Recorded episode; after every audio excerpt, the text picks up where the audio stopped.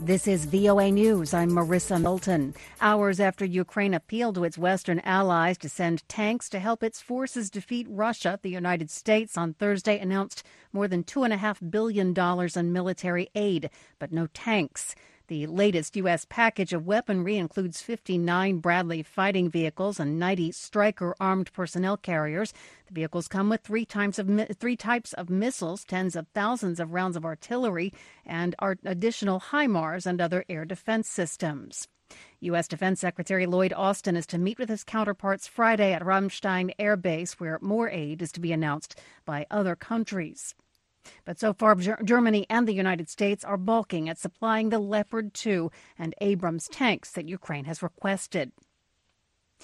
In California, visiting California, Northern California on Thursday, U.S. President Joe Biden responded to queries about classified documents that were found in his home in Delaware and in an office in Washington, D.C. He said he's looking forward to getting the matter resolved and says he has no regrets. What quite frankly bugs me is that we have a serious problem here we're talking about.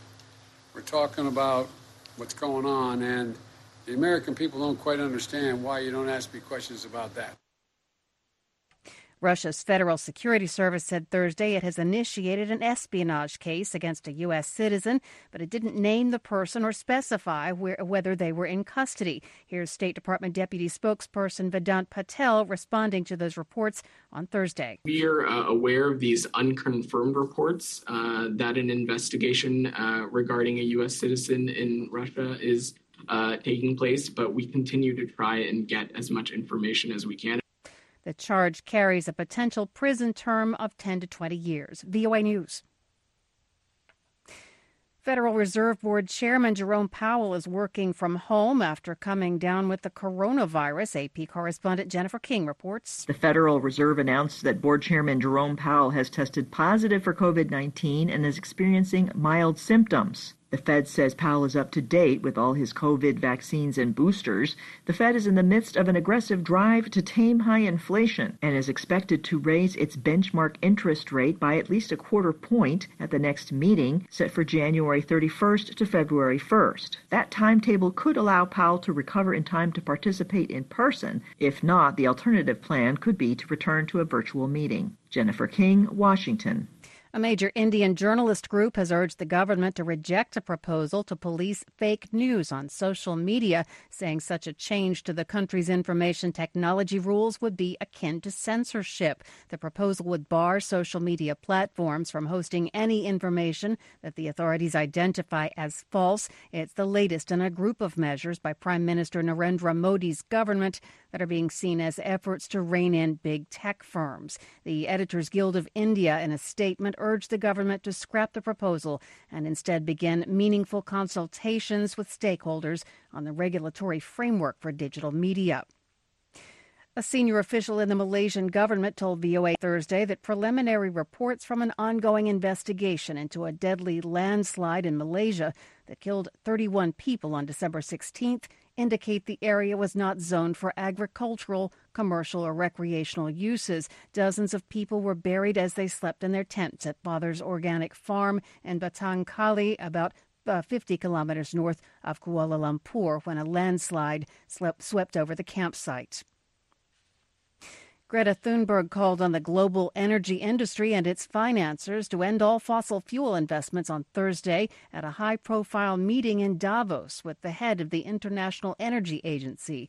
During a roundtable discussion with Fatih Birol on the sidelines of the World Economic Forum, Activists say they had presented a cease and desist letter to CEOs calling for a stop to new oil, gas, and coal extraction. The oil and gas industry has said it needs to be part of the energy transition as fossil fuels will continue to play a major role in the energy mix as the world shifts to a low carbon economy. And musician David Crosby has died at age 81. He was one of the most influential musicians of the 1960s and 70s. He co founded the groups The Byrds and Crosby, Stills, Nash and Young. He was inducted into the Rock and Roll Hall of Fame as a member of both groups. From Washington, I'm Marissa Melton, VOA News.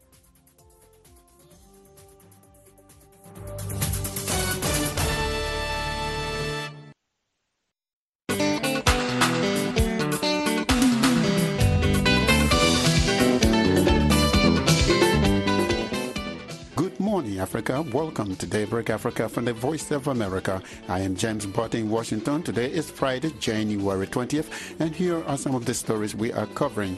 U.S. Treasury Secretary Janet Yellen begins her three-country Africa visit today, Friday, in Senegal. The meeting took place in December. In January, the Minister of Finance of the U.S. is in Africa. I think that itself set the tone on uh, the project that the Americans want to realize on the continent. Ethnic Tutsi protest in Nairobi asking to be repatriated to DRC.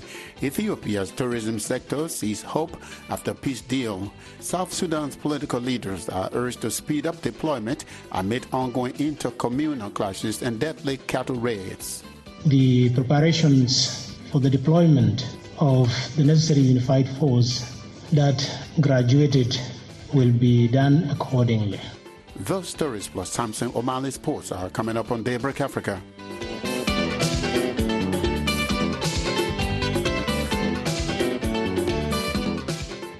U.S. Treasury Secretary Janet Yellen begins her three country Africa visit today, Friday, in Senegal. She will later visit Zambia and South Africa. The trip comes on the heels of the just concluded U.S. Africa Leaders Summit in Washington, D.C. U.S. officials say Yellen's visit aims to strengthen U.S. Africa trade and investment. Political analyst Ibrahim Khan tells me that Yellen's visit could also be aimed at countering growing Chinese economic ties with Africa. I think the fact that he is visiting Senegal is partly because Senegal is uh, the chair of the AU.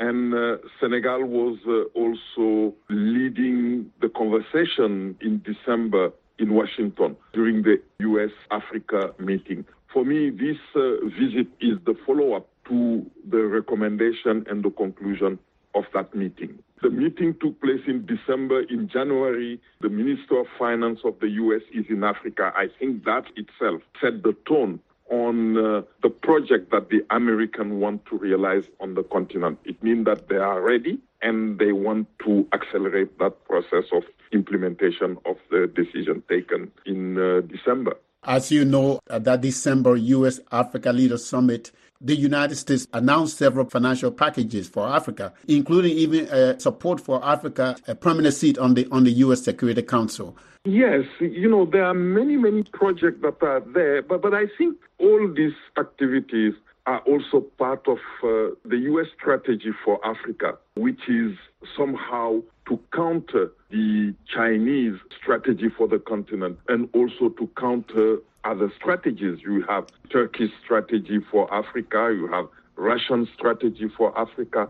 So I think that the Americans are showing that not only they are serious about it, but they really want to do something immediately. And this is, for me, a kind of approach that will really show African countries that uh, the U.S. want to be one of the closest ally of the continent. And as you know, Africa is targeted because of the position that the continent has taken during the invasion of Ukraine by Russia.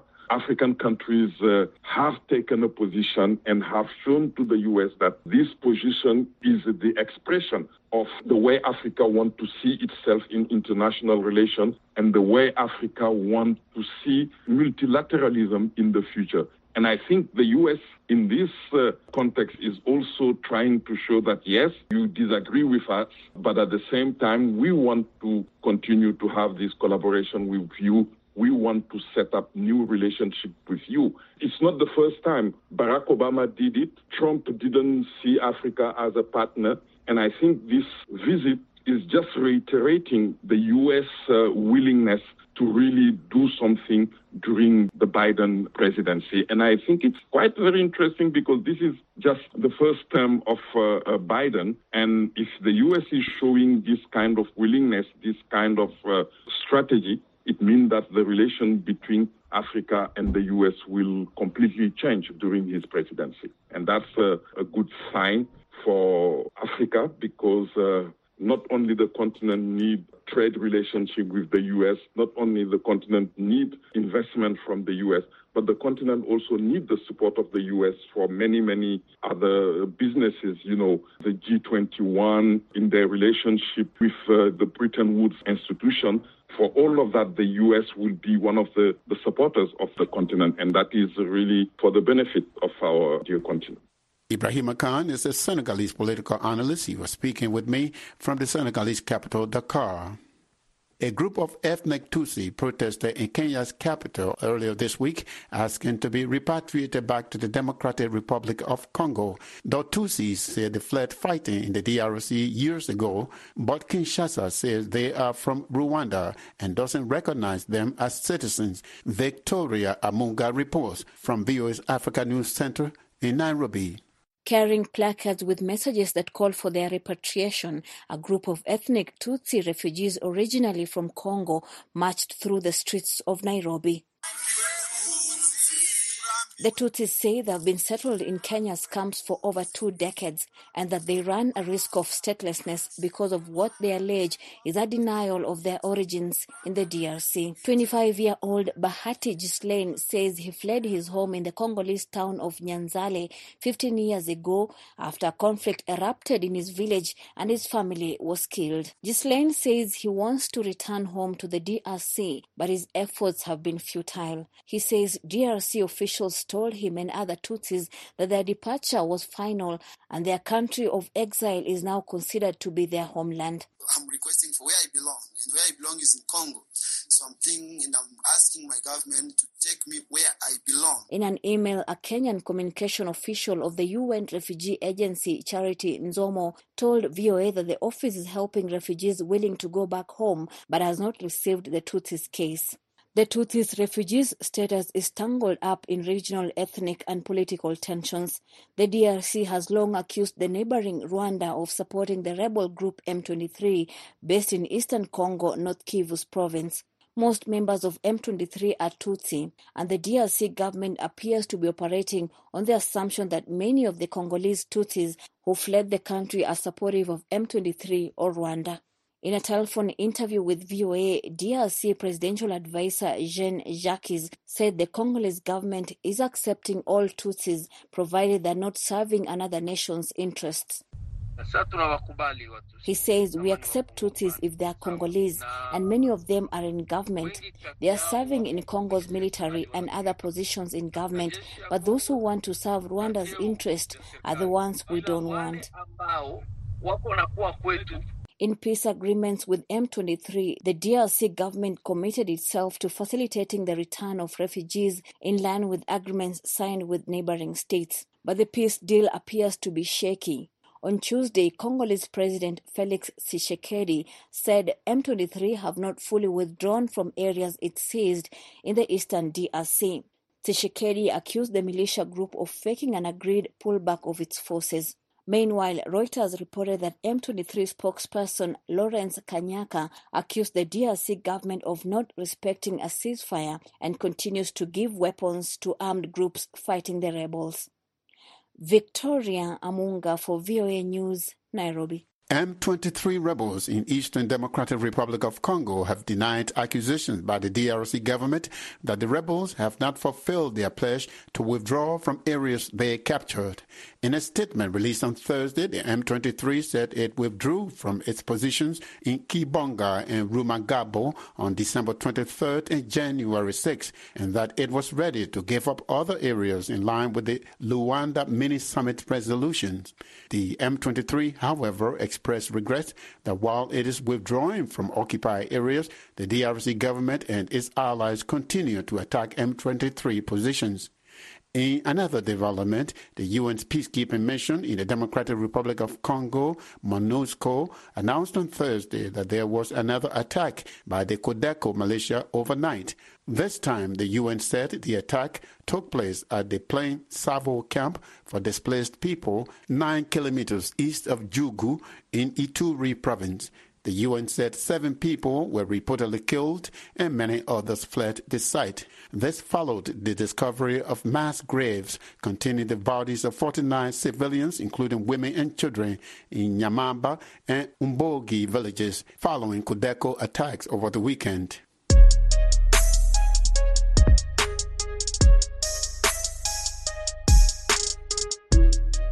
You are listening to Daybreak Africa on the Voice of America. I am James Butty in Washington. Today is Friday, January 20th. For more Africa news and features, visit our website at voaafrica.com. Connect with us on all social media platforms. We are on Facebook, Twitter, and Instagram. Still to come on our program, Samson Omale Sports.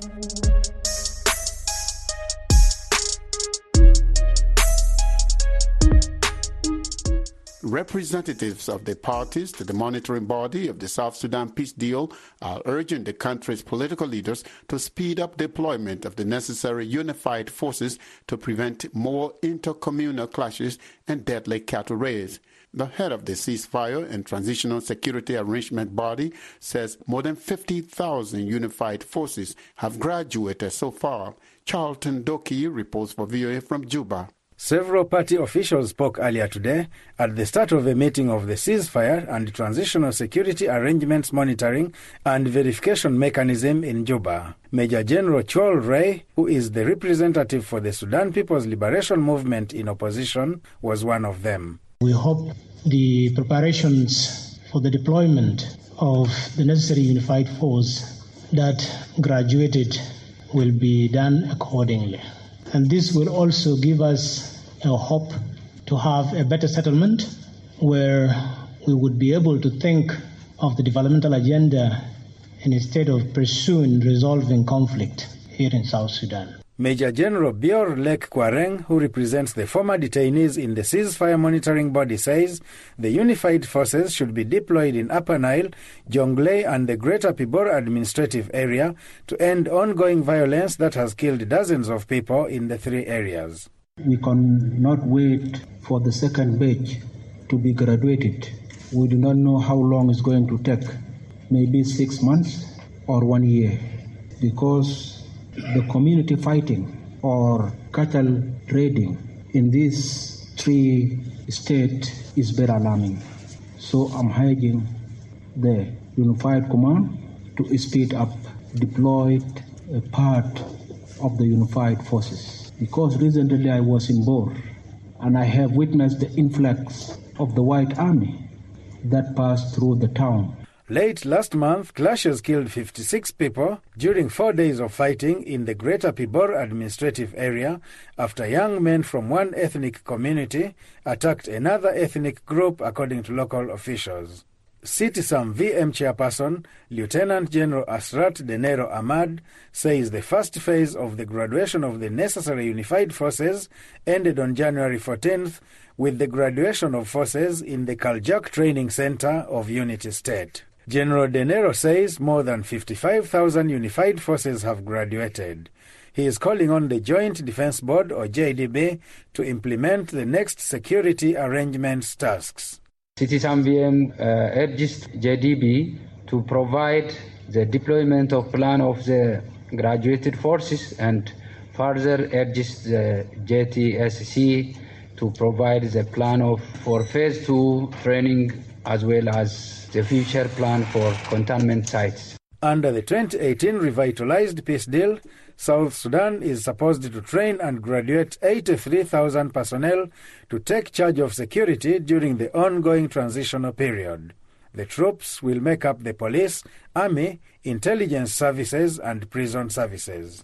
General Denero says he is concerned about recent clashes between government forces and National Salvation Front rebels and is appealing to the government and holdout representatives to return to the Rome peace talks to resolve their differences ahead of next month's papal visit.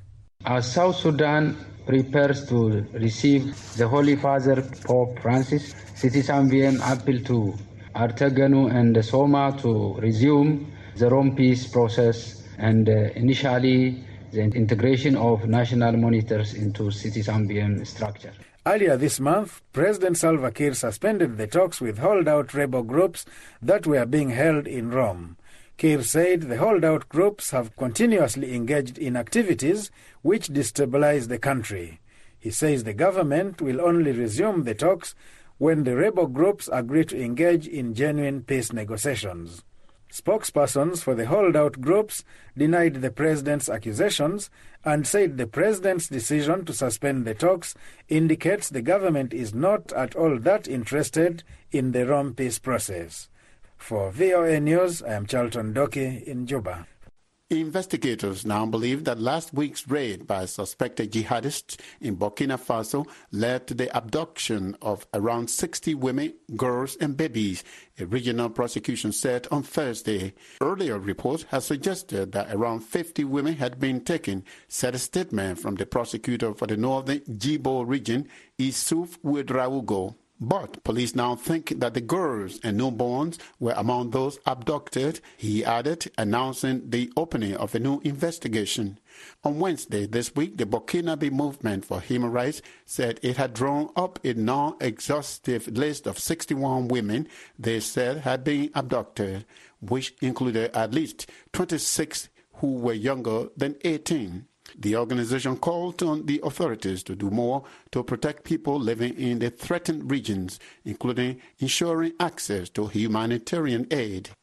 Ethiopia's tourism authorities say the industry lost $2 billion during the past two years because of the COVID 19 pandemic and the war in the Tigray region. With the November peace deal moving forward, the Ministry of Tourism is ramping up efforts to revive the sector. Ethiopia's Epiphany Festival, known as Timkat in Amharic, is expected to attract thousands of Christians this week. Maya Misikir reports from Addis Ababa. Mm.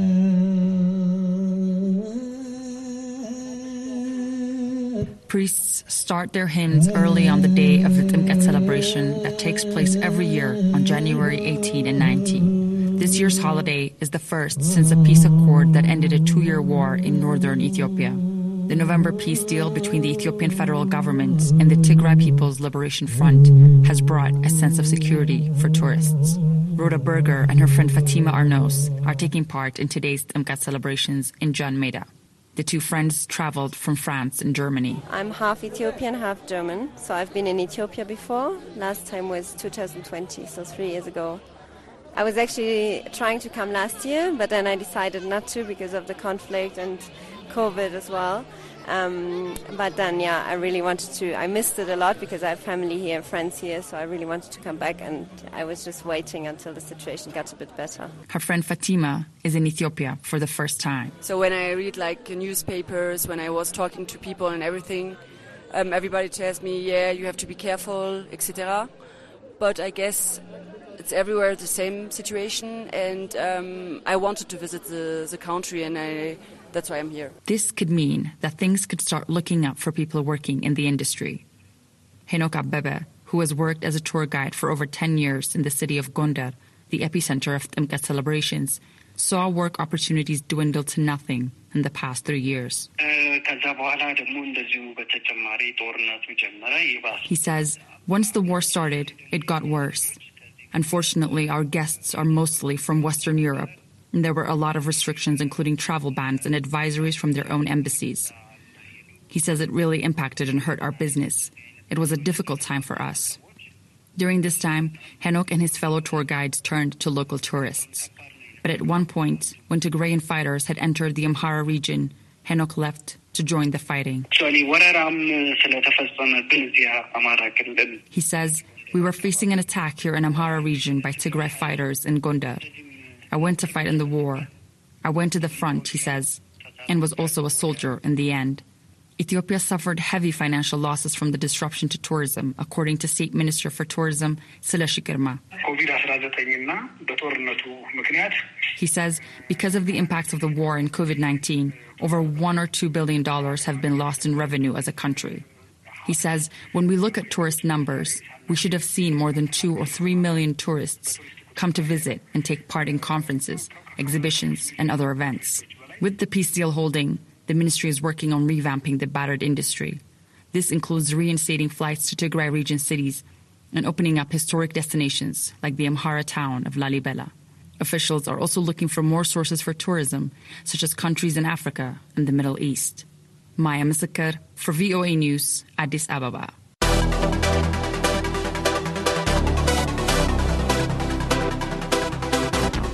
It's time now for Daybreak Africa Sports, here is Samson Omale in Abuja, Nigeria. A very good Friday morning to you, Samson.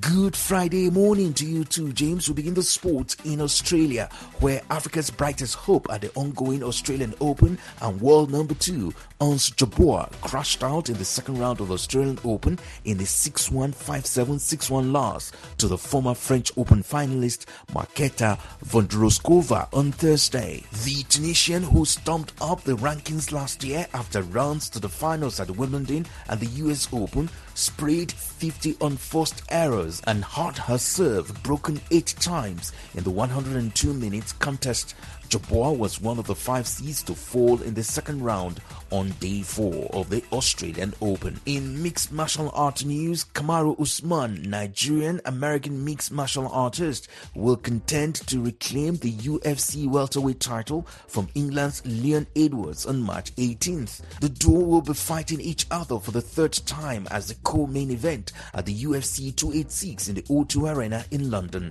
In August 2022, Edwards won the title by knocking out Usman in the fifth round of their UFC 278 at Vivint Arena in Salt Lake City, Utah. In athletics, Paul Tergat has been announced as ambassador of the World Athletics Cross Country Championship Bathurst 23 with one month to go until the 44th edition of the Global Showpiece in Australia. Kenya's multiple world cross country gold medalist will be in Bathurst for the competition on 18th of February when some of the world's current best athletes will descend on Mount Panorama looking to emulate him as a world cross country champion. Tergat is one of the greatest long distance runner, and it was in cross country that his success story really began.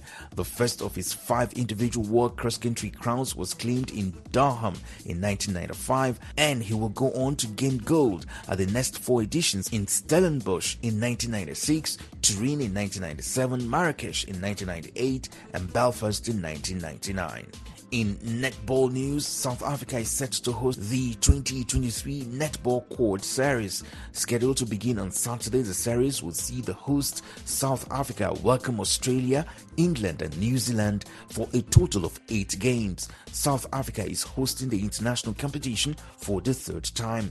This will also serve as a perfect opportunity for the city to use the tournament as a yardstick for their preparations ahead of the 2023 Netball World Cup later later in the year. And out of football news, the Galaxies of Ghana cruised to a 3 1 victory over a wistful Sudanese side in the only game played on Thursday at the ongoing CAF organized African Nations Championship in Algeria. This is Ghana's first win at this year's edition and has sent them into second position with three points behind Madagascar, who has six points after two matches. And that's it on Daybreak Africa Sports. I am Samson Omale in Abuja, Nigeria. It's back to you, James, in Washington. Thank you, Samson. Have a nice weekend. And that's it for this Friday, January 20th edition of Daybreak Africa. We thank you for spending your week with us. For more Africa news and features, visit our website at voaafrica.com. Connect with us on all social media platforms, including Facebook, Twitter, and Instagram. We are also on YouTube, where you can watch our TV shows Africa 54, Straight Talk Africa, and Red Carpet. On behalf of the Daybreak Africa crew, I am James Butty in Washington, wishing you a great weekend. We'll see you again on Monday morning. Hey, sports fans, brighten your day by tuning into the sunny side of sports Monday through Friday at 1630 and 1830 UTC. Join us on Facebook at facebook.com forward slash VOA Sunny and on Twitter at VOA Sunny Sports. Or check out the blog at blogs.voanews.com forward slash sunny. It's the sunny side of sports right here on the Voice of America. VOA brings you the best in African music on the African beat. African Beat showcases the latest and the greatest of contemporary African music from Bobo music to hip life, bongo flavor to soukous, Afrobeat to Ndombolo and Makossa to Kwaito. The African Beat on VOA has it all. And it's happening right here, Mondays through Fridays at 0905 and 2005 UTC right after the international news.